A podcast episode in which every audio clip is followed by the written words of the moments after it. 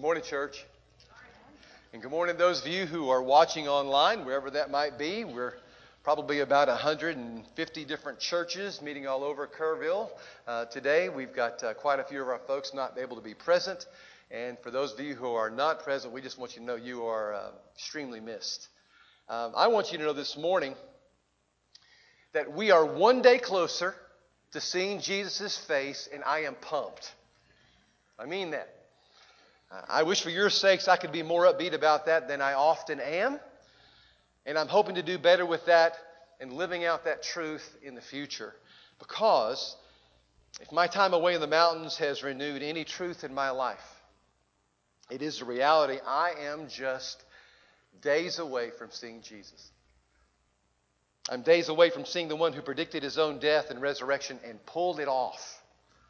I'm days away from seeing the one with my own eyes that I have only known by faith, but soon, one day by sight.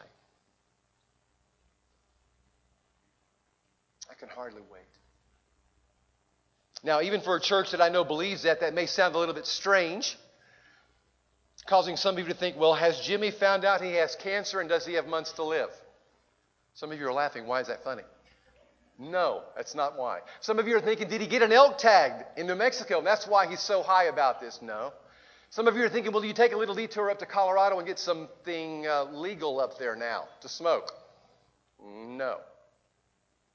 Honestly, it's just the living hope um, that was uncovered again for me while I was away and had been blocked out by some dead hopes that I've been carrying around.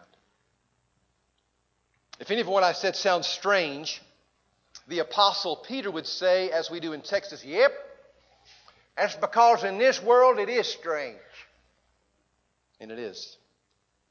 And after we pray for one of our cousin churches here in the area who also believes Jesus is coming soon, we're going to get started on a new series of lessons that I'm calling Strangers in a Strange Land.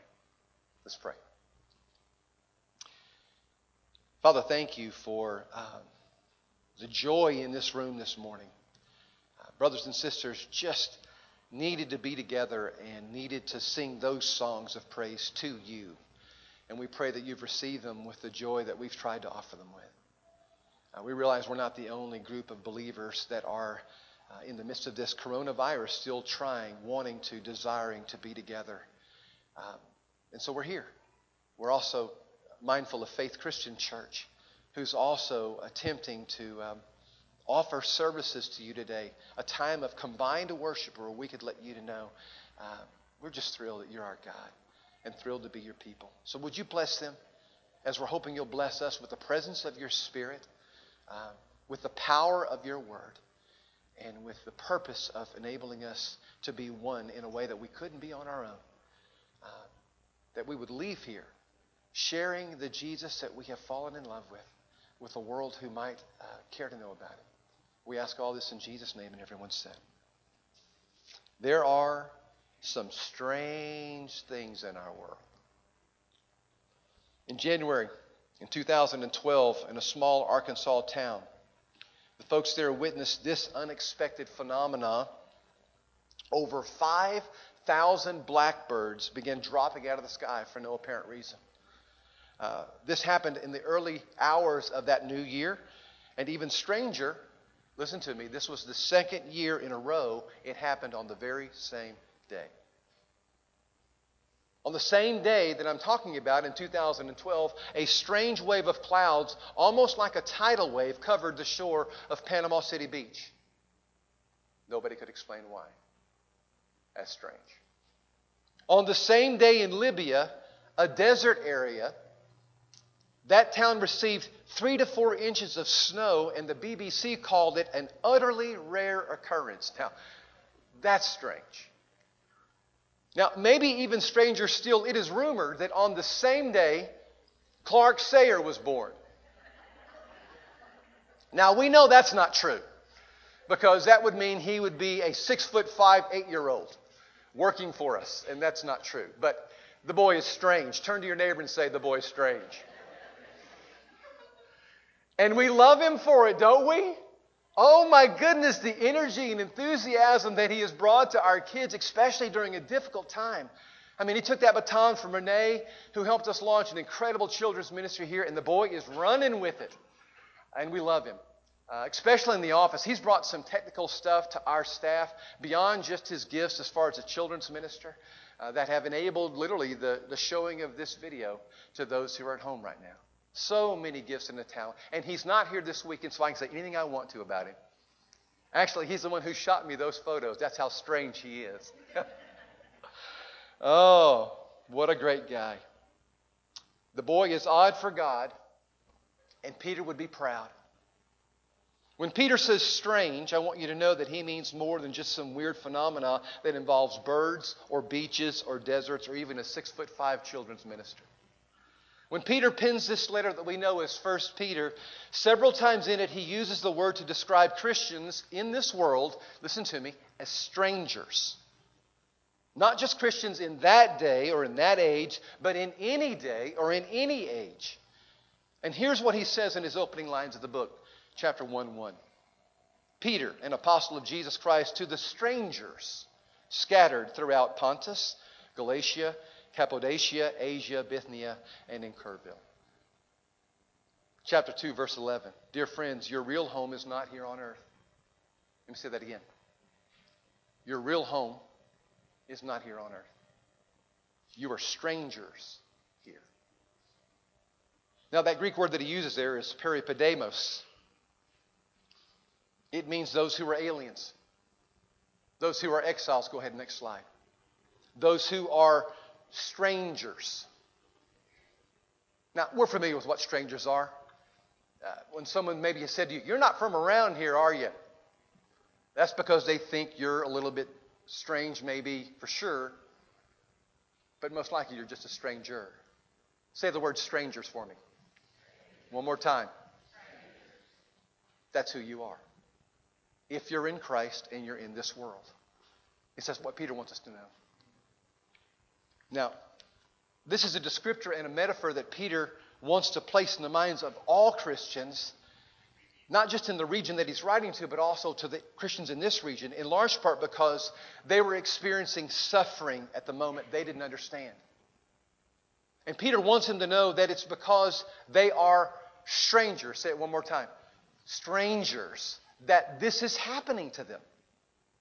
In 1 Peter 4, he's going to say to his church family scattered in the region Dear friends, do not be surprised at the fiery ordeal that has come upon you as to test you, as though something strange were happening to you. But rejoice inasmuch as you participate in the sufferings of Christ, so that you may be overjoyed when his glory is revealed. Now, I want you to remember that. These are spirit led, Jesus followers, just like many of you. And like us, when they experienced suffering in their lives, it took them a little bit by surprise. Because just like those of us who think that because we're on Team Jesus, life is going to be easier or better for us here, they did too. Better jobs, better homes, greater kids, more fulfilling marriages, secure retirements, less acne than most teenagers, and less wrinkles than most geezers. Well, we hope for that. Even in spite of the fact that Jesus said in John 16 33, in this world you're going to have many problems, disciples. Even though he says through the Spirit, through Paul, everyone who wants to live a godly life in Christ Jesus will what? What's it say there? Oh, we don't like that. We think it's strange when we do because we're on Team Jesus. Even though he's tried to say, even because you're on my team, tough times are coming. We're surprised when that happens. Maybe you're surprised. Maybe those that are listening to us at home are surprised. And maybe you're thinking thoughts like this this week God, I love you.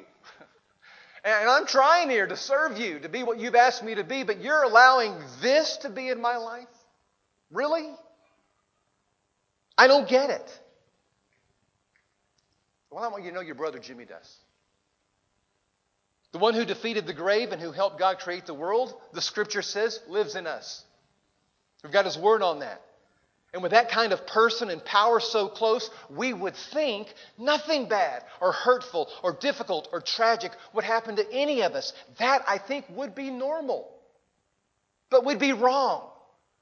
That's why God's got to reveal something to us so that we don't walk through this world disillusioned and confused. Because, dear brothers and sisters in Christ, when you stepped into the family of God, you became a stranger. Say stranger. Strangers. That's who you are. At least at this place called earth. And just as it brought much suffering to Jesus, He sent me to remind you it will to you too. Yes, there's going to be love, joy, peace, patience, gentleness, kindness, faithfulness, and self control because His Spirit's within us. And, and that's going to come out of us if it's allowed to, if He's allowed to. But suffering's going to come. Regardless on what part of the globe you're scattered to. Now, did you know there is no book in our Bible that uses the word suffering more than this little four chapter book of 1 Peter? 19 times in this little book, you could read it about seven and a half minutes. He mentions suffering connected to those who are either Jesus followers or Jesus himself because they were suffering and they could connect with it. And some of you walked in here this morning and you're suffering. And I think you'll connect with it too. Now, when I say suffering, I'm not talking about the champagne kind that most of us put under the category of suffering.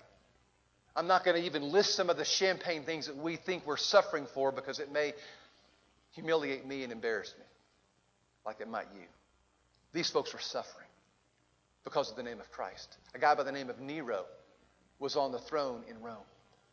And he seemed to, to get this kind of devilish pleasure from giving Christians a hard time.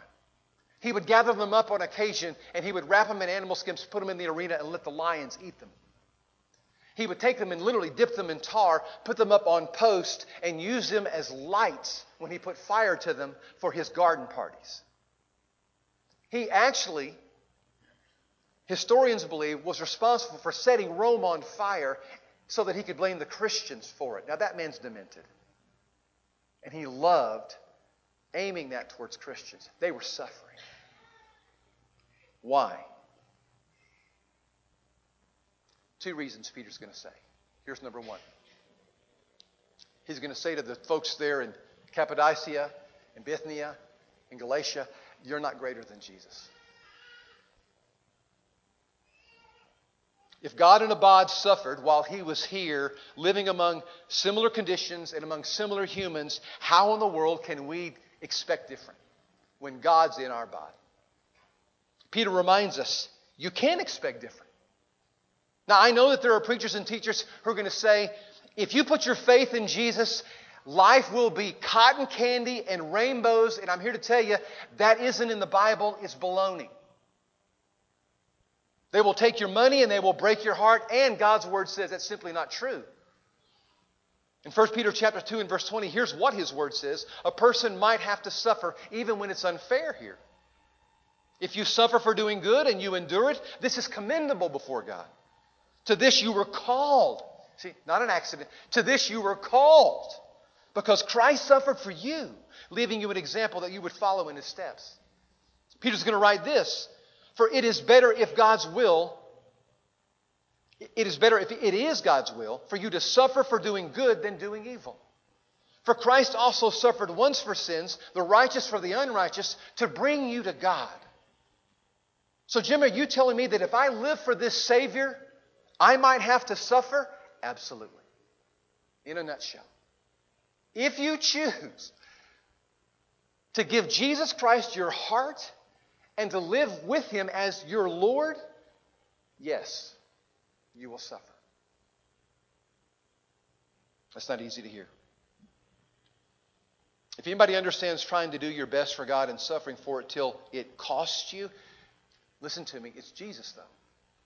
If anybody understands you faithfully studying God's Word and giving to the poor and teaching in the nursery on Sunday and yet being asked to give birth to a baby with Down syndrome or worse, being asked to give birth to a stillborn child, the pain and the heartache that comes with that, I want you to know if anybody understands that, Jesus does.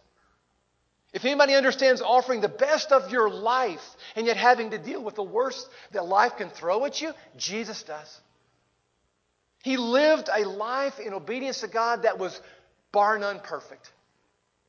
And yet, in his life, he experienced the uncalled for betrayal of a friend, the unnecessary pain to his body, being sold out because of another friend's greed, being lied about, plotted against, having plans altered at the very last minute, having someone spit in his face, try to ruin his reputation, prayers answered but not the way he wanted, even completely feeling abandoned by God. Remember these words? My God, my God, have you forsaken me?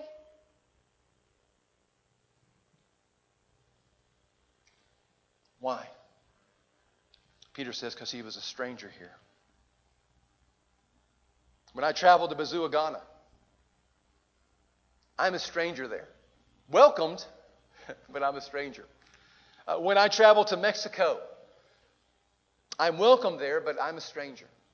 When I travel to an Aggie's home, like Victor Cummings, I'm welcome, but this Longhorn's a stranger there. When Jesus came, we welcomed him. But he was a stranger here nonetheless. Can remind you he wasn't meant to inhabit a broken planet in a God designed human suit. Now, he chose that because you needed him to. He chose that because you needed rescuing, and nothing was going to keep you out of his heaven if he had anything to do with it. But he came to a broken planet, and he lived in a God designed human suit just like you are. Now, don't get me wrong, this world has some amazing, wondrous stuff.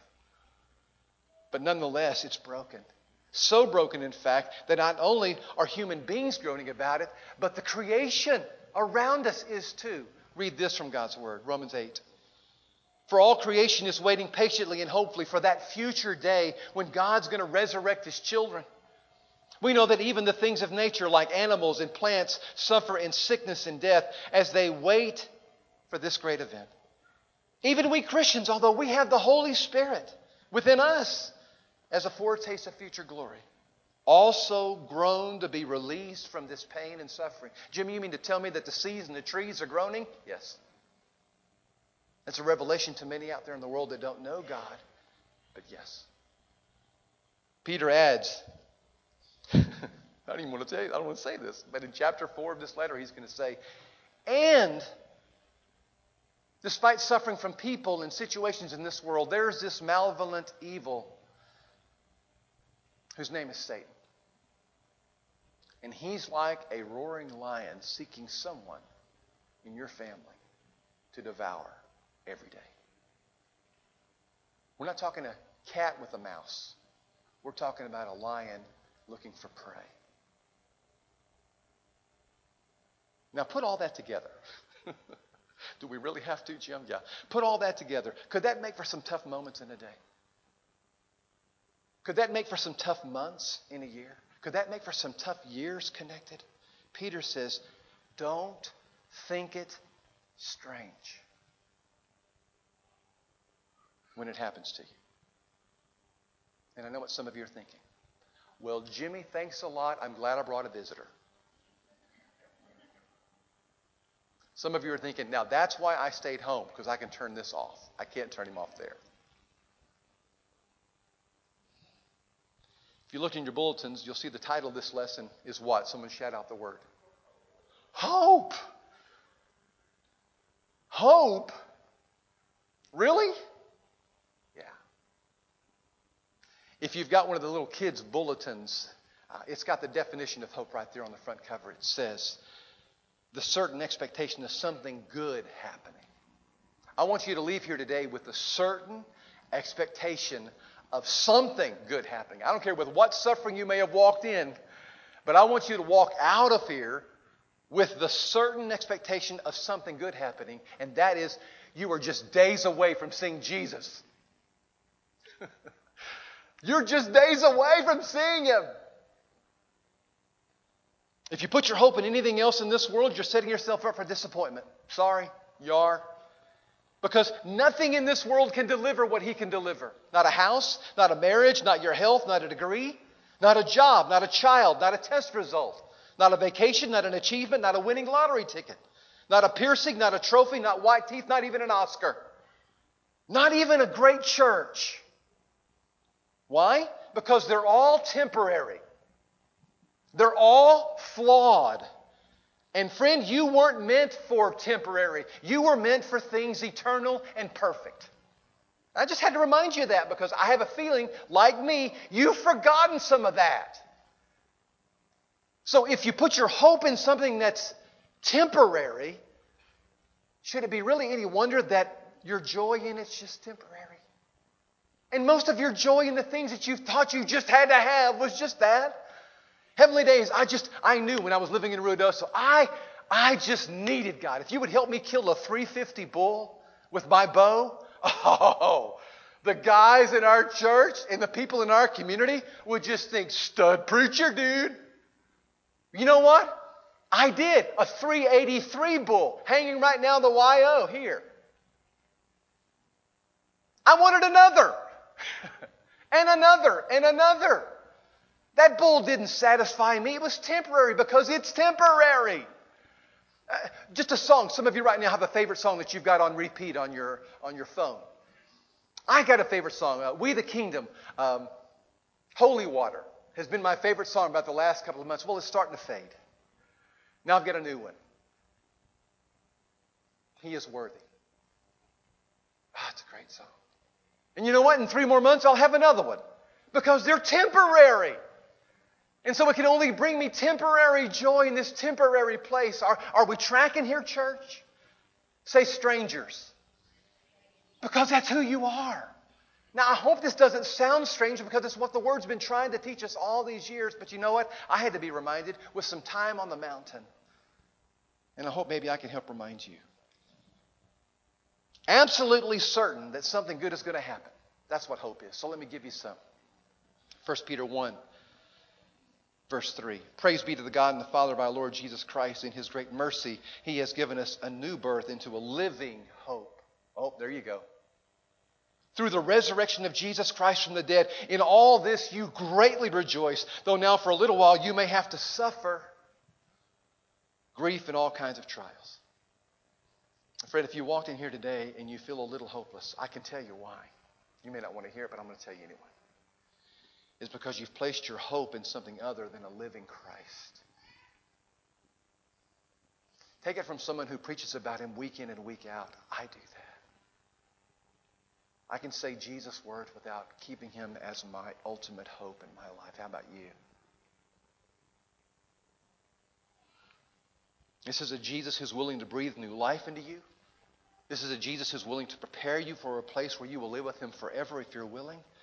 But if your hope is in anything other than that, listen to me. Here's what the word says it'll be destroyed, spoiled, or lose its beauty. Guaranteed.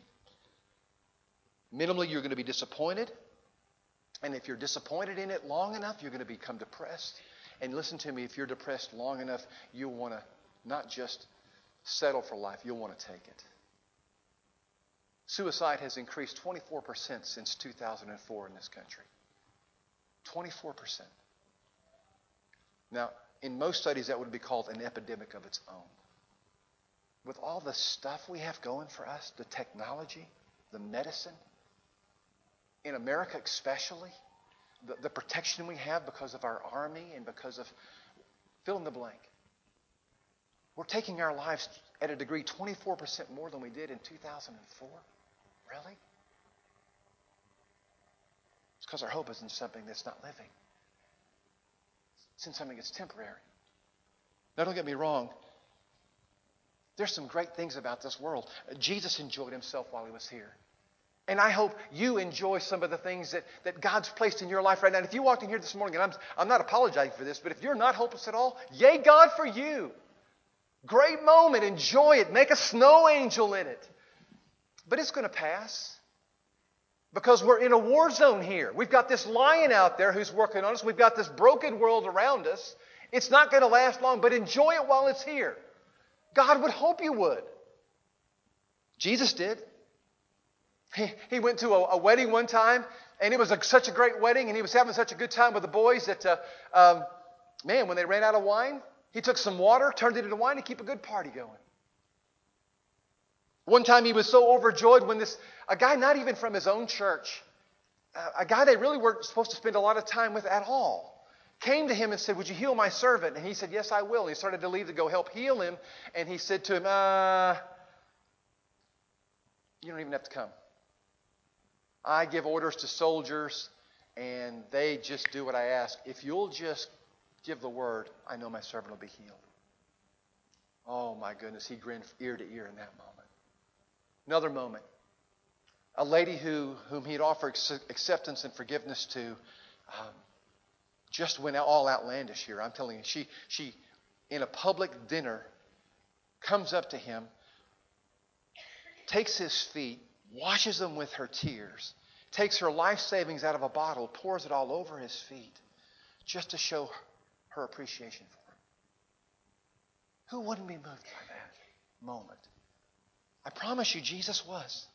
He loved sunrises and a well told joke. He loved the first day of fall, a good swim. He loved the closeness of a good friend. He loved worshiping with other believers who loved to come together and read his word and sing songs to his father. He loved Jewish festivals. He's the one who arranged for them in the first place. But his hope was in none of them. None of that. His hope was in the Father who created all that, though. And he couldn't wait to get back home to him. Mission accomplished. That's where you belong. He wasn't from around here. Such a stranger that at times the world didn't know what to do with him. Uh, they weren't very hospitable to him. They, they weren't very accepting of him. They weren't very fair to him. And neither will they be to you, is what Peter asked me to share with you today. We um, just got back from our famcation. And it was an absolute blast. And you just you'll go through these probably quick. quick. Put the next one up on. Yeah. And I, as I warned before I left, you know, when we, we were headed up to the cabin in Ruidoso, um, that Gail's mom made possible for us, and um, it needs a lot of work. And so you're seeing the, the, the total amount of furniture in that in that whole cabin. Um, there's some beds that are back in the bedrooms and stuff, but I mean, we're glamping. It's glamour camping for those of you who don't know the, the word that the kids are using now. It's glamping. Um, we've got some uh, baths. We've got a place to cook some food, uh, but it's minimal. We, we caught fish. Next slide. We, we did some hiking in the mountains, had an absolute time. That we, we played games. We, we, we did our quiet times out on the, on the, on the back deck with a, a cup of coffee in 58 degree weather. Next slide. But most of the time, what Gail and I did were be grandparents. I mean, we're just beaming there because we were beaming most of those four days. It was just an absolute joy most of the time. You can tell what we're holding um, are just little blessings most of the time. We gave our kids uh, some dates. We said, just go out and Ruidoso, gave them a little cash and said, you guys have some quiet time. Uh, the oldest of those babies is uh, six months old. The youngest that you see that Gail's holding right there is three months old. That's little Abby. Now, when, when uh, Lauren and Tyler left and went out, uh, they put Nora down. She never woke up. Man, that was cheesecake.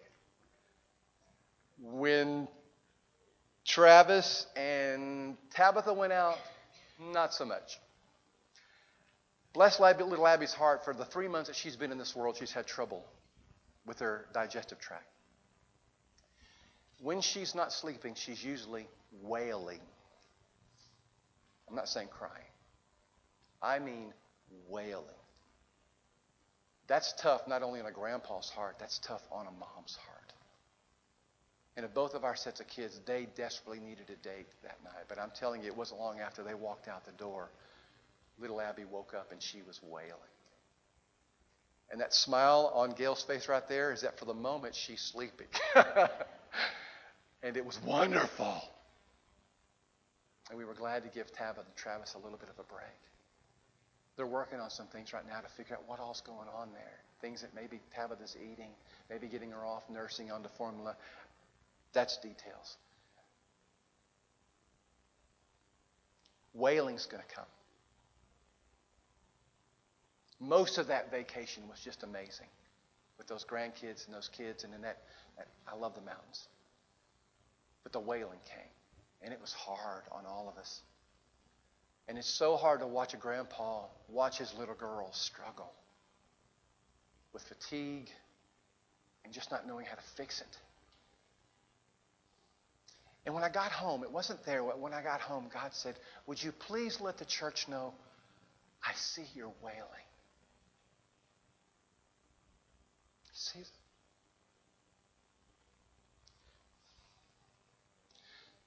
Some of you are wailing because of some stuff you're putting in your system. Some of it's just because you're living in a broken world. And God sees your wailing. And you know that's what He wants to do with you. He wants to put His comforter inside you. And He wants to surround you with the comfort of the church that'll help hold you if you'll let Him. But this is the end of the story. He's coming back. oh my goodness, and it was so good to get reminded of that this week. And I have just asked Gail, been a different person this week. He's coming back. I am just days away from seeing him face to face. Either because he returns to this world or he takes me out of it. And I don't care which one it is. I don't. Because my living hope is in him. And I hope yours is too. That wailing that night wasn't wasted. That's the last thing I want to say about this particular point in this message. We're almost home. I want you to understand the wailing that you experience, the hurts, the difficulty, the frustrations that some maybe uh, at home are experiencing. It's not wasted. James says this Consider it a sheer gift, friends. When tests and challenges, when wailing comes to you from all sides, you know that under pressure, your faith is forced into the open and shows its true colors. So don't try to get out of anything prematurely. Let it do its work so you can become mature and well developed, not deficient in any way. You mean a wailing baby can, can do something to my faith? Yes, it did. It did. It helped me to, to connect with some of the wailing going on here in our church family. Yes. It helped me understand that, that this is still temporary. As temporary as sometimes all it took just getting that baby close and, and swaddling her and getting her fed, and the wailing stopped for a while. But she's not home yet either. Jesus had to experience things that made him wail. Hebrews chapter 5 and verse 8 says this While Jesus was here on earth, he offered prayers and pleadings and loud cries and tears to the one who could rescue him from death, to the one who would listen to him above all other people. And God heard his prayers because of his deep reverence for God. Even though Jesus was God's son, he still didn't answer all of his prayers. Take this cup from me, Father, he said in the garden. I- would rather not have to go down this path if there's a plan B. And God said, I'm sorry, this is the path. And he drank that cup of suffering, and there was wailing because of it. No, God was maturing Jesus through suffering right up to the very end. And if this life is all that we have, shame on him. Shame on him if this is all that we have, but it's not. He says he's getting us ready for more life ahead of us than any of you have behind you. It's an eternal life. It's a never ending life. And this is preparation for that life. Have you remembered that lately? I just got reminded. And I wanted to share it with you. Peter says what's going on is some refining, like you would gold. Peter says pure gold in the fire comes out proved pure. Genuine faith put through suffering comes out proved genuine. When Jesus wraps all this up, it's your faith, not your gold, that God will have on display as evidence of His victory. And I love that. And in this world, we just want more gold. And God says, no, what you need is more faith. And so the sufferings will come to maturity. Because God grew Jesus up through suffering, He will grow you up through it too. Here's a quick last point you're not greater than Jesus, and you're not home yet. You're not. It doesn't take a wise person to know that people long for more than earth. But the wisest man in the world says this in Ecclesiastes God has painted eternity in the hearts of men. God put the thoughts of there being more in the hearts of men. And even though that there may not be a room full of just believers here, if you're here this morning and you're still just kind of, I don't know about this Christian thing. I'm not sure about this God thing. I get it. I get it. But you felt it. When we see pain, we yearn for something else. When we see hunger, we question why. When we see senseless deaths and endless tears and needless loss, it causes us to wonder two things. Where do they come from? And where will they lead? Well, this will help with the answer. It's a picture. Next time you're fishing, we got to do a little bit of this. Take a fish and just place him on the shore. And what you're going to see is his gills gasping for air and his body beginning to dry out. Is he happy? no. What could make him happy? Here's a couple ideas cover him in cash, give him a beach chair and some sunglasses, bring him a Playfish magazine and a martini. Buy him a new wardrobe replete with double breasted fins and people skin shoes. You say, well, Jimmy, that's strange. Yeah, and it's nonsense. How do you make him happy? You put him back in the element he was created for. That's how you make him happy. Because he's never going to be happy on the shore because he wasn't made for the shore. And friend, you are never going to be completely happy on this earth because you weren't made for temporary things. You were made for eternal things. You were made for perfect things. You were made to live in the very presence of God, which can't take place here fully because it's filled with sin and it's filled with brokenness. And one day, the end of the book promises he's going to make a new heaven and a new earth, and all that changes. But until then, it's going to be a little strange here for those of us who are trying to follow. But I'm asking you to follow. Because what's coming?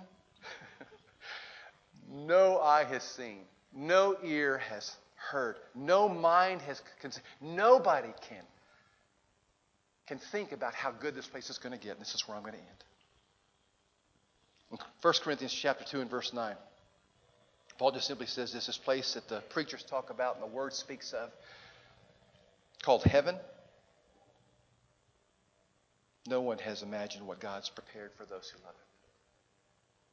Now, that, that stuns me because I got a pretty active imagination. I know it really stuns the imagination in our staff, and that's Clark. But you try today. You try to get away sometime, and, and maybe when you think of heaven, you think of, of peace. I just, I just want a place where it's just peace. Then you think of the most tranquil situation and circumstances, and you just you think about that for, for a while. And, and maybe for you, if, if heaven is more joy, things that you think of the things that bring you the highest joy in this world, and, and it's just full of that. Well, you think of that. Or maybe for you, it's just love. I mean, you've experienced love on in momentary ways that's just stunning. Well, you think of heaven that way. Just love. You, you give all your heart, your, th- your thinking, some serious time to it. And here's what God says not even close. No matter what you think it could be like, and you've got some vivid imaginations, not even close. And I love that. And to think of all the songs that have been written about heaven, and all the paintings painted about heaven, and all the books written about heaven, and all the poems given to heaven. When it comes to describing heaven with all of that happy failure, God says it's beyond you. And I share all of that for one reason to give you hope. Hope. Living hope that you're one day closer to tasting and making a snow angel in the very presence of God. Now, as long as He leaves you here, please be a little bit more realistic. Lower your expectations of earth, would you? Please? Uh, this is not heaven, so don't expect it to be. Uh, there will never be a newscast with no bad news. There will never be a church with no gossip or competition. There will never be a new car, new wife, new baby who can give you joy that your heart craves. So lower your expectations. Number two, lean into his promises. I'm going to prepare a place for you, he said, just before he left.